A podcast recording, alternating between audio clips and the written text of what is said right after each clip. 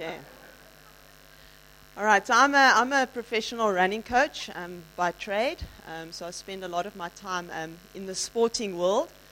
And um, just, so I have a great passion for running, a great passion for um, investing in people and growing, growing them.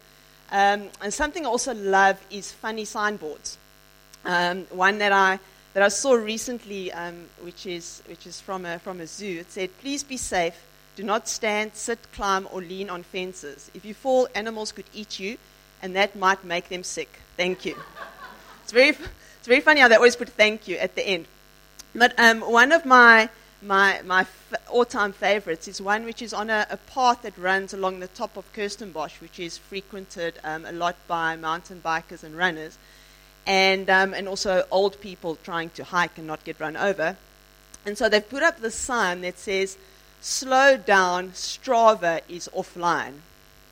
And for those of you who are not Strava addicts, Strava is basically the world's biggest online um, activity tracking app um, where the most people are actually engaged um, on this app. Just to give you an idea of the popularity of Strava, here are some of their statistics from 2017. Last year, um, there were at least 16 uploads per second. That was their minimum frequency of uploads every single day of the year, whether it was raining, snowing, whatever the conditions, right around the world. This accumulated to a record number of 1 billion activities being recorded in 2017 alone. 136 million runs were uploaded, covering more than 1.1 billion kilometers. And I worked out that's 28,000 times around the circumference of the Earth. 627,000 marathons were recorded. Who of you have run one? Ah, there we go. Okay, you guys are awesome. Um, in fact, it's so important to upload your activity to Strava that there's a saying among Stravanators, and this was actually quoted back to me by a new client I was, I was interviewing this week. If it is not on Strava, it did not happen. So, if you're on your way to work tomorrow morning and you see a bunch of people standing on a street corner wearing way too little clothing for the outside temperature, and they're like standing like this, or like this. Don't worry, you don't need to call the men in white pajamas, they're just trying to get signal. Apparently, this helps you get signal. You hold it against your head. All right. So, with hundreds of different activity tracking um, applications available, what is it that draws so many athletes from all levels on the athletic spectrum to Strava? The famous psychologist Abraham Maslow suggested that the need to belong was a major source of human motivation and actually listed as number three on the um, pyramid of the five basic um, needs in the hierarchy of human needs. And it's exactly this basic need of the human spirit that Strava have capitalized on. According to Strava CEO James Quarles, Strava's secret source is the sense of shared experience which is created. Community is our core, says Quarles. People say they don't download Strava, they join Strava. And it's and they are doing this at listen this, listen to the statistic. People are joining Strava currently at 1 million every 40 days. Belongingness is a term used to describe the basic human need to be an accepted member of a group, whether it is family, friends, co workers, religion, or something else, people tend to have an inherent desire to belong. You want to be part of a tribe and to be an important part of something greater than themselves. This implies a relationship that is greater than simple acquaintance or familiarity. The need to belong is the need to give and receive attention from others, according to the psychologists. Psychologists Baumeister and Leary are um, quoted as saying, Much of what human beings do is done in the service of belongingness. They actually argue that many of the human needs that have been documented, such as the needs for power, intimacy, approval, achievement, and affiliation, are all driven by the need to belong. And that's exactly the need which Strava has recognized in people, and they've created a platform to meet this need. Not only does their platform record data, but they've managed to create a type of social interaction and engagement in which everyone tends to feel like a superstar, um, where everyone can tell their story, where everyone is paying attention to everyone's story, and where somehow every person feels that their kilometers that they are covering and their meters of vertical gain that they are scaling is contributing to some greater global cause. What greater global cause, we do not yet know, but it's very important that you, up, you upload every kilometer to Strava. In fact, if you look at people's titles of their uploads, they go to great lengths to let you know um, if, if they didn't manage to upload everything. So, if, so you'll see things like, my watch died, so I actually did so many kilometers. Just that you know, they didn't um, um, skimp on their responsibilities to this global cause.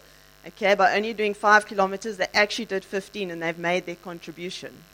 All right, they go to great lengths to let you know who they were with, um, whether they had been ill, so that you, you don't think they, because you can understand why their um, pace might have been a bit slow that day, um, whether they're on holiday, where they are in the world. But it's important for them to tell their story, and somehow they feel that someone's listening and that someone is interested in their story, and that's what gets them to keep coming back. It is really probably one of the most diverse groups um, that you'll find um, rich people, poor people. In fact, it's, it's probably one of the platforms where people that are in the top of the game of elite sport and those that have just left the couch are able to interact and engage with one another. Just um, actually, seven of the top ten overall finishers at the world's greatest mountain race, Ultra Trail Mont Blanc, uploaded to Strava, and um, that included the entire overall podium, along with Joe Soap down the road is running his first five kilometer. Um, I must say, the, just to give you a bit of a, the level of interaction, 2.3 billion kudos, that's thumbs up, we're given. Um, there's a 70% chance that if you give someone else kudos, someone else will give you kudos back. Okay? And there were 110 million comments posted um, on Strava, 22% of which said thank you, because athletes are nice people. All right. And I must say, there's, there's really something in this. Um, one day I was sitting at our local running club and I was, I was just kind of looking around um, at the people. And there was this moment, and I was, I was like checking out the regulars. I was like, there's really a lot of odd people here. And yes, I know it takes one to know one. Um, but I, I, I, had this, this moment uh, where I realized that here is a place where the, the odd people can actually find a home and find a sense of belonging.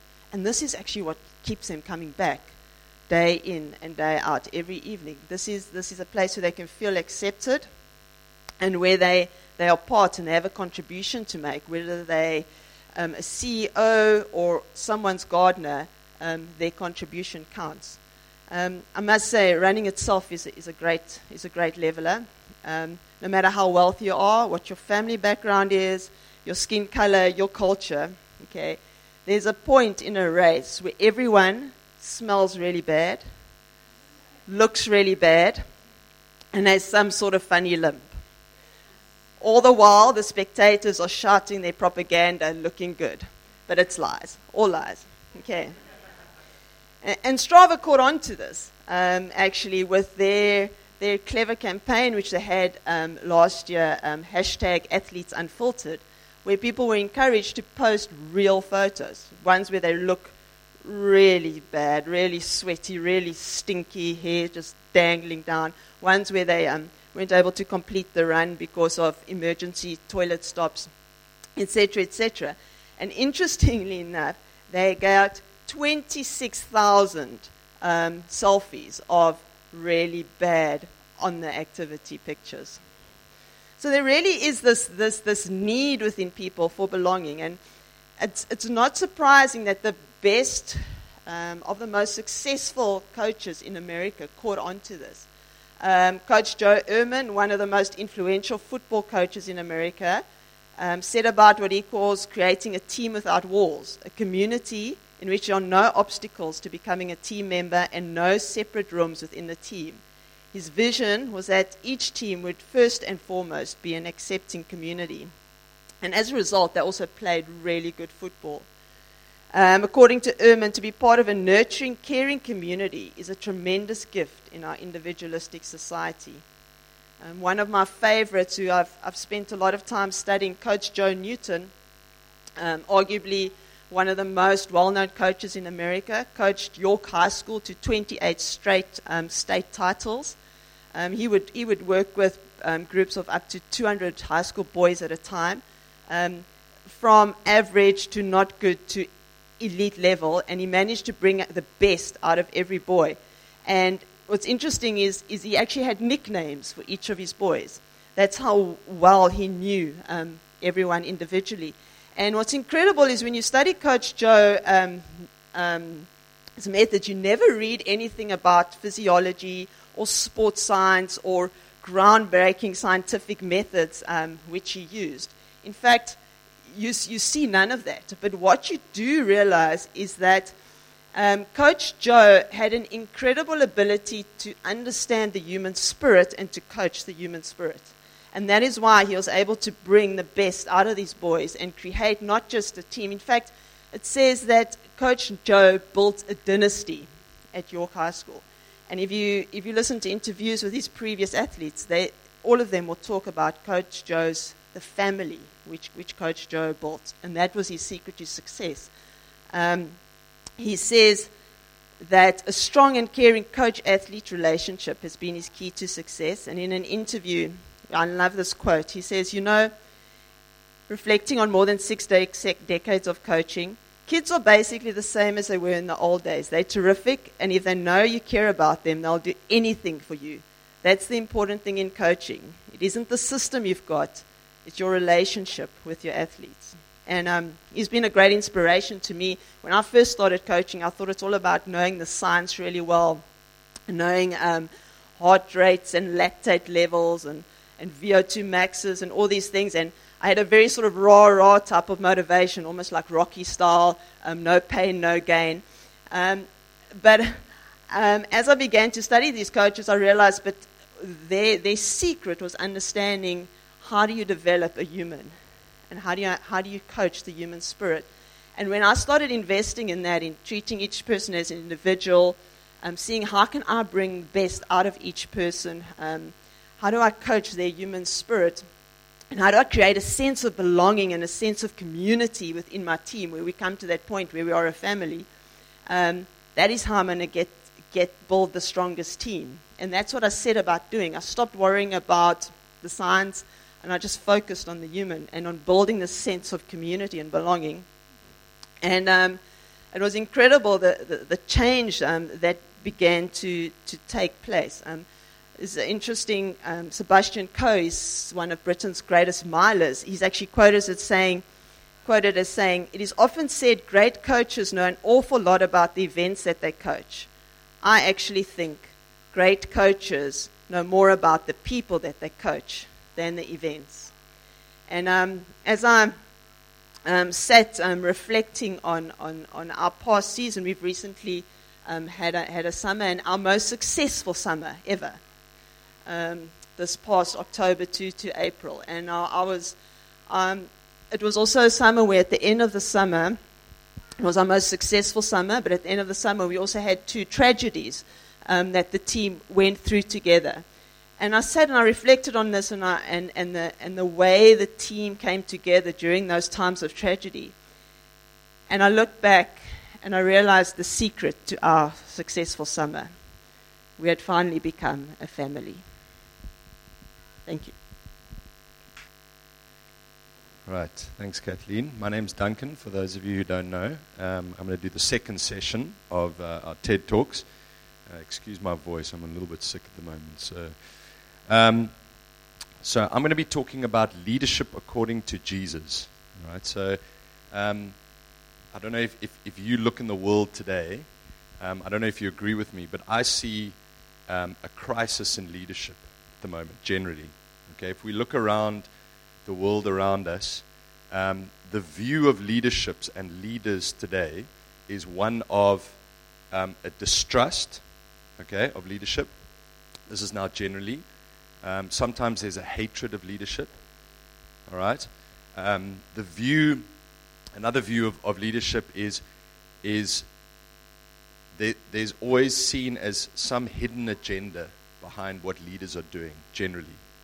Okay, I don't know if you agree with me, but that's what I see in the world today. Um, and they're obviously also an, another thing is that they're seen as self-serving generally. Okay, um, and to me, this this topic is I'm quite passionate about this topic. Um, not that I'm the greatest leader ever, or whatever it is, but um, when I look at, I see this around me every day. I see this view towards leadership. I see the the reactions towards leaders. Okay, a lot of the time when when a decision is made by a leader or or an action is done by a leader, the general comments and the general thing is, oh, what what is he really doing here? What is his agenda behind or her agenda behind it? Um, and it and it got me thinking about, you know, what what is good leadership? What what defines good leadership? And so, you know, obviously our, our greatest example as a leader is obviously Jesus. And what I what I started doing is going looking in Jesus' life and seeing some of the characteristics and some of the principles that he applied in leadership that made him so successful. All right, if you look at Jesus' life in terms of his leadership, he had incredible success in a very short amount of time. And yes, he was the son or is the son of God, um, and the Lord was obviously with him and that type of thing. But the principles that he applied um, gained him incredible success and an incredible following amongst people that is still going on today. All right, and I, I took a look at his life and tried to take out certain of these principles that, that he applied. Um, it's not maybe not the whole list, but these are some of the things that I that I saw. Now, firstly, when I look at Jesus' time, I see in terms of leadership, I see um, a view towards leaders was very similar in Jesus' time to where we are now. People did not like leaders, all right? They distrusted, they even hated leadership, all right? In, in Jesus' time, obviously, the Romans were ruling over the Jews, and there was a massive hatred for, for the Romans. Now, when we, when we talk about this view, often it's, it's actually warranted. All right? It's not that the, the leaders, leaders around us have shown us or have acted in a way that has caused this view of it. Okay? But Jesus came in and he brought a, these principles and he, he had this view of leadership and these actions that completely were countercultural and, um, and gained him this massive following. All right, so I want to look at, at four principles that, that he applied in his um, leadership that, that gained him incredible success. As I said, there could be more, but these were the four that, that really stood out for me. Number one was his genuine care for people, for the individual. Kathleen touched on that. Um, when I look at Jesus, I see someone who, who was very interested and really compassionate and caring about the individual in front of him at all times. Okay, one of, one of the quotes he said there, and, and firstly, the genuine care in people says to, to those that, that are following, I'm important, okay, and it develops trust, obviously. Right, if you know that your leader has compassion for you, um, then that develops a trust in what that leader is doing and where he is going, he or she is going. All right, Matthew 23, verse 11 says, um, The greatest among you will be your servant. Okay, that was his quote. Now, obviously, actions apply here as well. But this is, if you look at what a servant does, a servant does the cert- sort of things that are not nice to do. All right? They do certain things in the background that no one else sees. Okay, and that's what um, Jesus was saying. If you want to be a great leader, all right, start by serving those who are under you. All right, now that's a, we've heard this a lot, and that's a, that's a great thing. If you look at certain actions of his, um, now when Derek and Beryl were here, they, they touched on this, and this really stood out to me. In uh, Mark 1, verse 40 to 41, Um, this is when, when Jesus heals a man with, with leprosy. Now, I always looked at this and go, oh, you know, that's, that's cool. He healed the man with leprosy. But it says there, a man with leprosy came to him and begged on his knees, If you are willing, you can make me clean. Jesus was filled with compassion. He reached out his hand and touched the man. I'm willing, he said, be clean. Now, if you, if you, um, if you think back on, on how lepers were treated in those days, number one, no one ever touched a leper, ever. Okay? Um, if you were a leper, you had apparently a bell or something like that where you had to warn people as you were walking around that, you know, beware. There's someone here coming with, uh, with leprosy. Stay away. All right? Now, what Jesus did is he showed such a care and compassion for those type of people and for this, for this man that he went not a, so he could have healed this man by just speaking to him okay? But what he did is he met such a deep need for this man with leprosy i would assume okay? Because i since this man had leprosy i don't think anyone had ever touched him.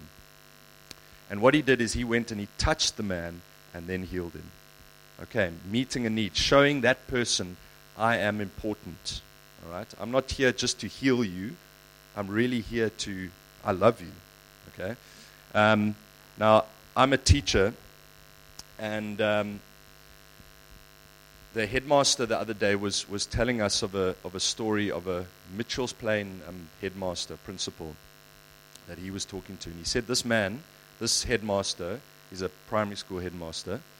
Um, he, he's in a, in a school where, in the, the kind of gang ridden area of some gang ridden area of Mitchell's Plain. I don't know exactly where. But he says this, this headmaster, if there's something that goes missing in the community, they go and tell this headmaster, and this headmaster will go into the gang areas or into the house where the gangs are housed or whatever. He'll walk in there, take out whatever they've stolen, and go and give it back to the people. And he, he never gets harmed, ever. And um, our headmaster was asking this, this headmaster, What is your secret? How do you do that? And, and he said to him, um, Never underestimate the power of a high five, he said. Um, and so it's, it's more than the high five. So, so what he does, what he applies in his school, and he's, I mean, he he's works under circumstances that we don't even realize, um, is he makes a point of high fiving all of his pupils in his school. And you know, it's, it's more than just the high five. The high five is not the actual thing. What the high five says to people and to those boys and girls is you are important. You are valuable. All right? And, and therefore, people trust him and people love him. And even if they, be, they end up in the gangs, they still respect him enough to allow him to walk into their house, take whatever they've stolen, and give it back to the people. And that, that to me says a lot about our um, view and our actions towards those towards people under us if, if we are leaders. Okay. Number two, Jesus showed a vulnerability that was also countercultural. All right? Now, what does that develop? That develops in people someone that they can identify with. All right? It's not this person on a pedestal that's always better than us and never struggles with the problems that we struggle with suddenly um, you become identifiable to people around you. um, in Mark 14 33 to 34, this is an example. Um, this was just before he was crucified. And he was in, in the garden praying. He took Peter, James, and John along with him, and he began to be deeply distressed and troubled. My soul is overwhelmed with sorrow to the point of death, he said. Stay here and keep watch. So here's someone, here's Jesus, who is showing a vulnerability amongst the people that, that were following him. Okay, another one is um, Luke 19:41. Um, here again, he shows vulnerability. He's walking towards Jerusalem. As he approached Jerusalem and saw the city, he wept over it. All right, there he's showing an emotion and vulnerability um, that allows people to connect and identify with, with him. All right, often um, leaders are seen or maybe are encouraged or, I don't know, they, they don't They're not encouraged to show their emotions. They're always encouraged, we, you need to look and be the part. You must never show weakness. Okay, that's always the, the thing. Don't show weakness if you're a leader. Okay, Jesus flipped that around. All right, he showed weakness. He showed um, his emotions. Okay, and and people identified with him because they knew oh, he's on our level here. Okay, that's number two. Number three. This is a very big one as well. Um, Jesus showed a very clear purpose and had a very clear purpose. Okay? Um, and what does this develop in people? This develops a safety to follow. Okay? If you know, if, if someone, a leader who is above you, has a very clear purpose, he or she is able to express that purpose, then, then you know what you're following here. Okay? There's not, not any hidden agendas or I don't know where we're going with this person. It's very clear. Now, this can work in a good way or a bad way. Okay? In a bad way, if you look at someone like Adolf Hitler, all right, he was an extremely, he had a very, very clear purpose. Okay? Um, and people followed him. All right? If you look at World War II, a lot of people followed him, and a lot of people were willing to give their lives for his purpose because he was so clear about what he wanted to do. Um, I was watching the other day the, the movie The Darkest Hour. I don't know if you've seen that with um, Winston Churchill, about Winston Churchill. Now, not all of it is, is factually correct, but if you look at Churchill's life, he also had a very clear purpose. He said, I was reading up about him as well, and he, he, he really believed that God had put him on this earth for that very time that he was he became prime minister in, in, in Britain. Um, and he, he faced incredible opposition, not only from the Nazis, okay, but also within his own party and within his own supporters. Um, but the whole time that I was looking through or watching that movie, I was thinking to myself, the Lord really sent that person. And he was, he was sent for the perfect time. He was the perfect leader at the perfect time. Um, and he saved, you could say, the whole world. Um, uh, he was well, he was part of the, the reason why the Allies were, were so successful. And there was a time when it was touch and go whether you know the whole of Britain and the whole of the the, uh, the Allied nation would have been wiped out. Um, and he had to make very strong decisions. And when someone and when a leader has a very clear purpose, um, they are able to to go through massive opposition and massive and really tough times because they are very clear on that purpose. Um, Liana touched on that the, the why. Why are we here? What is our purpose? Okay, Simon Sinek. Am I saying that right? Um, go, and, go and Google him a little bit if you don't know about him. He talks about the, the golden circle, the why of why we are here. And these leaders, Churchill, Mandela, Martin Luther King, um, they were very clear on their why, very clear on their purpose.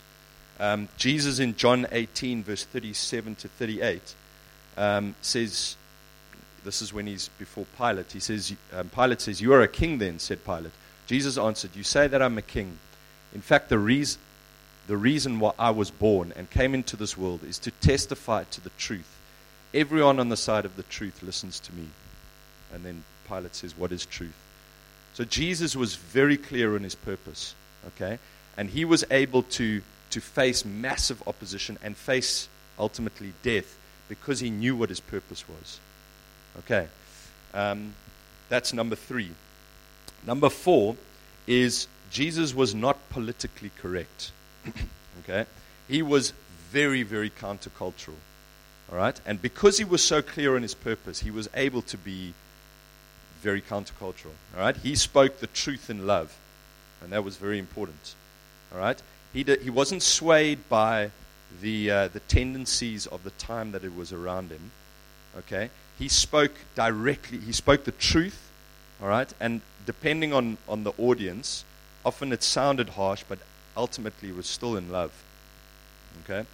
Um, and again, if, if I look at the, the movie of, of Churchill, I see this as well, all right? There were a lot of views on, for instance, how to deal with the Nazis at that time, but Churchill was was so clear on his purpose and so clear on what he needed to do um, that he didn't, um, he didn't worry about those, whatever the views were. Okay. Um, obviously, this politically correctness was, um, was what eventually killed Jesus. All right, but Jesus knew that. All right, it wasn't like that. Um, that came out of um, out of the left side. Okay, so those are the four four things that I've seen so far. I just want to end with with one thing, and and the reason why I'm talking about this is I believe that in our time there is there's this vacuum of quality leadership, and us as Christians have a model from Jesus that is so clear and so um, that works so well that I believe that us as Christians have this opportunity to show good leadership and occupy positions of leadership, not for our own gain or our own, you know, glory or whatever. It's ultimately to bring the kingdom um, here on earth. All right, and and um, I just want to leave you with uh, with this last quote from John Quincy Adams. It says, If your actions inspire others to dream more, learn more, do more, and become more, you are a leader. Thanks. Thanks, Duncan. Just before we pray, just want to encourage you to open your hearts to the Father because if you read the word from Genesis chapter 1, you see God creating the Garden of Eden.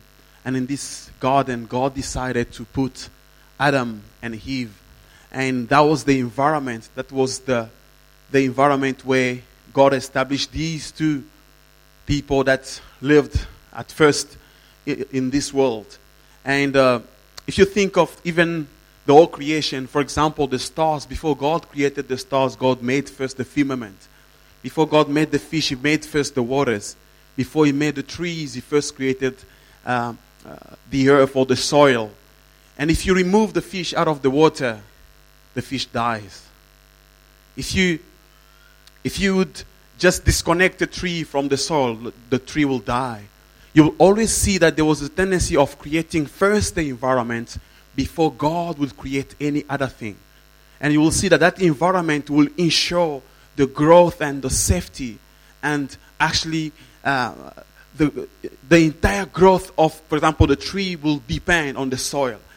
And exactly the same with Adam. God created first the Garden of Eden before he made him. He created first the environment in which the people that he had in mind had to live, to exercise the very things that he invested in them, to dominate, to cultivate. And I believe, even for us as believers, the primary community that we need, as Kathleen was speaking, is actually the presence of God. David says that this is the one thing that I ask of the Lord, that I may dwell in his house, to look upon his beauty and inquire in his temple. You know, sometimes somebody can be sitting in a crowd and still be lonely. You will see many times Jesus, the story of Bartimaeus, this man was crying, he was screaming because he couldn't see. And yet, he was part of a crowd. Even within a crowd in this world, if there is no Jesus, if there is no this great leader that cares, we will still feel lonely.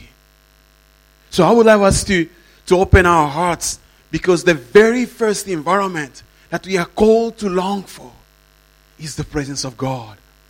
When John had this privilege of seeing the Messiah, remember, John was a disciple of Christ and he was spending almost like his last days, you know, in the Isle of Patmos. He was, he was in a different, people do a lot of commentaries about, about the, the circumstance in which he was finding himself saying some other apostles were already dead. He was, he was almost like spending the toughest time. He saw the miracles. He saw the bread multiplied. He saw the resurrection of Lazarus. He saw many things. Now he's in this situation where all of the people that he, that he ministered with were dead. He was spending the last moments of his life. And in that very moment, he receives this vision where he now sees his master sitting on a throne. And when he looked at his presence, he saw thousands and thousands of angels worshiping. And I believe in that moment, you will see in one of the visions, the angel said to him, Do not weep. Do not weep. Behold the Lamb of God. And I believe God is calling us into that place where we can join this very community primarily of His presence. Because when we see what is the beauty of His presence, we can live full of hope. We can know that even though things around may not be as good, but we have a living hope, and our hope is found in Him.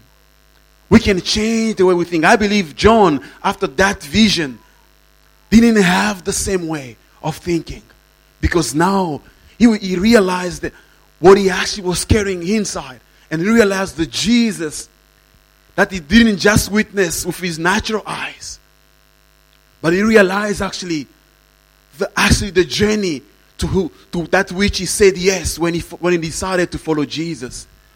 So I would like to, to encourage you where you are. Maybe perhaps you've been struggling maybe to connect with the Lord.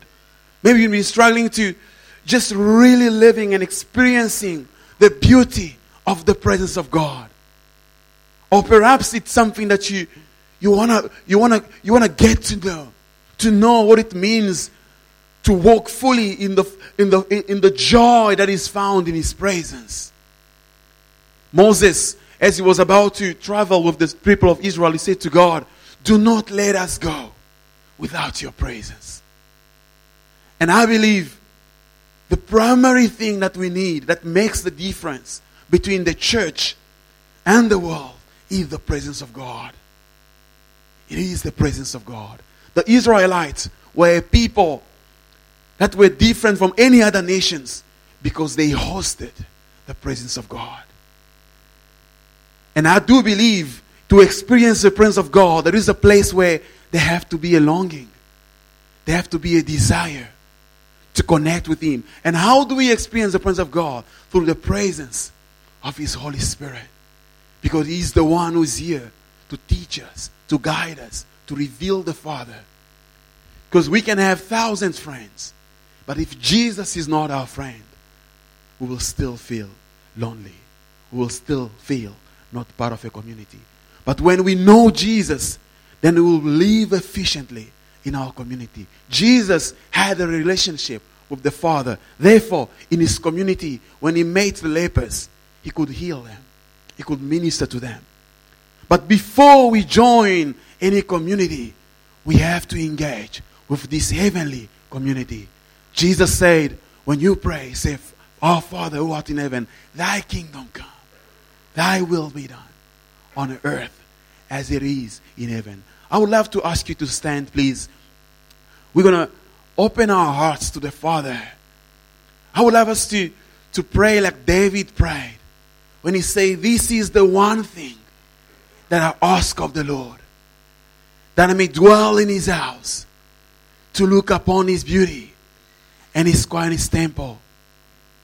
One of the things that I love about David is that David didn't just know how much important the presence of God was, but David loved the presence of God.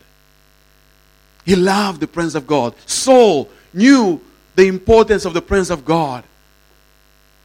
But unfortunately, he didn't really love the presence of God. That is, that is why when he was a king, he didn't make it a priority. But when David was a king, he did set a tabernacle where people worship 24 7. We, all of us, we know where we are at with God. We know how much committed we are to Him, how much committed we are to His Word, how much, how much committed we are to fellowship with Him. And I want to ask as, as we close our eyes, if you are here and perhaps there is already a community among whom we, you live and you connect, but perhaps this heavenly community, which is the presence of God, there've been perhaps a disconnect.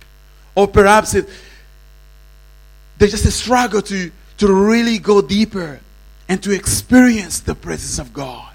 I remember one day I was coming from Stellenbosch and I felt the Lord wanted me to, to, to sing. I was coming from a recording in Stellenbosch and as I sang, and I had to get off in Bellville. Before I came out, there was a lady that came to me. She said, I haven't experienced this in a very long time. I haven't experienced this atmosphere in a very long time. So I would love to ask where you are. If perhaps that which you experienced when you got saved, maybe that which you used to experience when you first received the Holy Spirit, you're not perhaps experiencing it currently. And this morning, you want to open your hearts to the Father so that He can revive your heart again, so that He can revive your passion again. Then I would like you to just stretch both of your hands to the Father from a place of longing, a longing to connect with Him, a place of, of really saying, Father, let your kingdom come, let your will be done. I'm not going to ask you to come forward, but I would like you where you are to be bold and to stretch your hand to the Father and say to Him, Father, here I am. Here I am. Revive my heart again. In the book of Revelation, it says, Come back to your first love. Come back to the first love. Sometimes we become professional Christians and we we get in we, we stuck in a place of presumption. But I believe God is calling us to be like children, to long again for His presence. And the second thing that I want to ask all of us is to, to really pray and ask the Father, Father, take me back. Take me back to that place where I was excited to share testimony. Take me back to that place where I was excited to pray. Take me back to that place where I was excited to fast and pray. Take me back to that place where I was excited to lead, to comfort, to encourage. Let be vulnerable before the Father and trust that He will do the very work that He has done and even increase that so that we will grow from glory to glory. While the band is singing, we'll bring our hearts to the Father.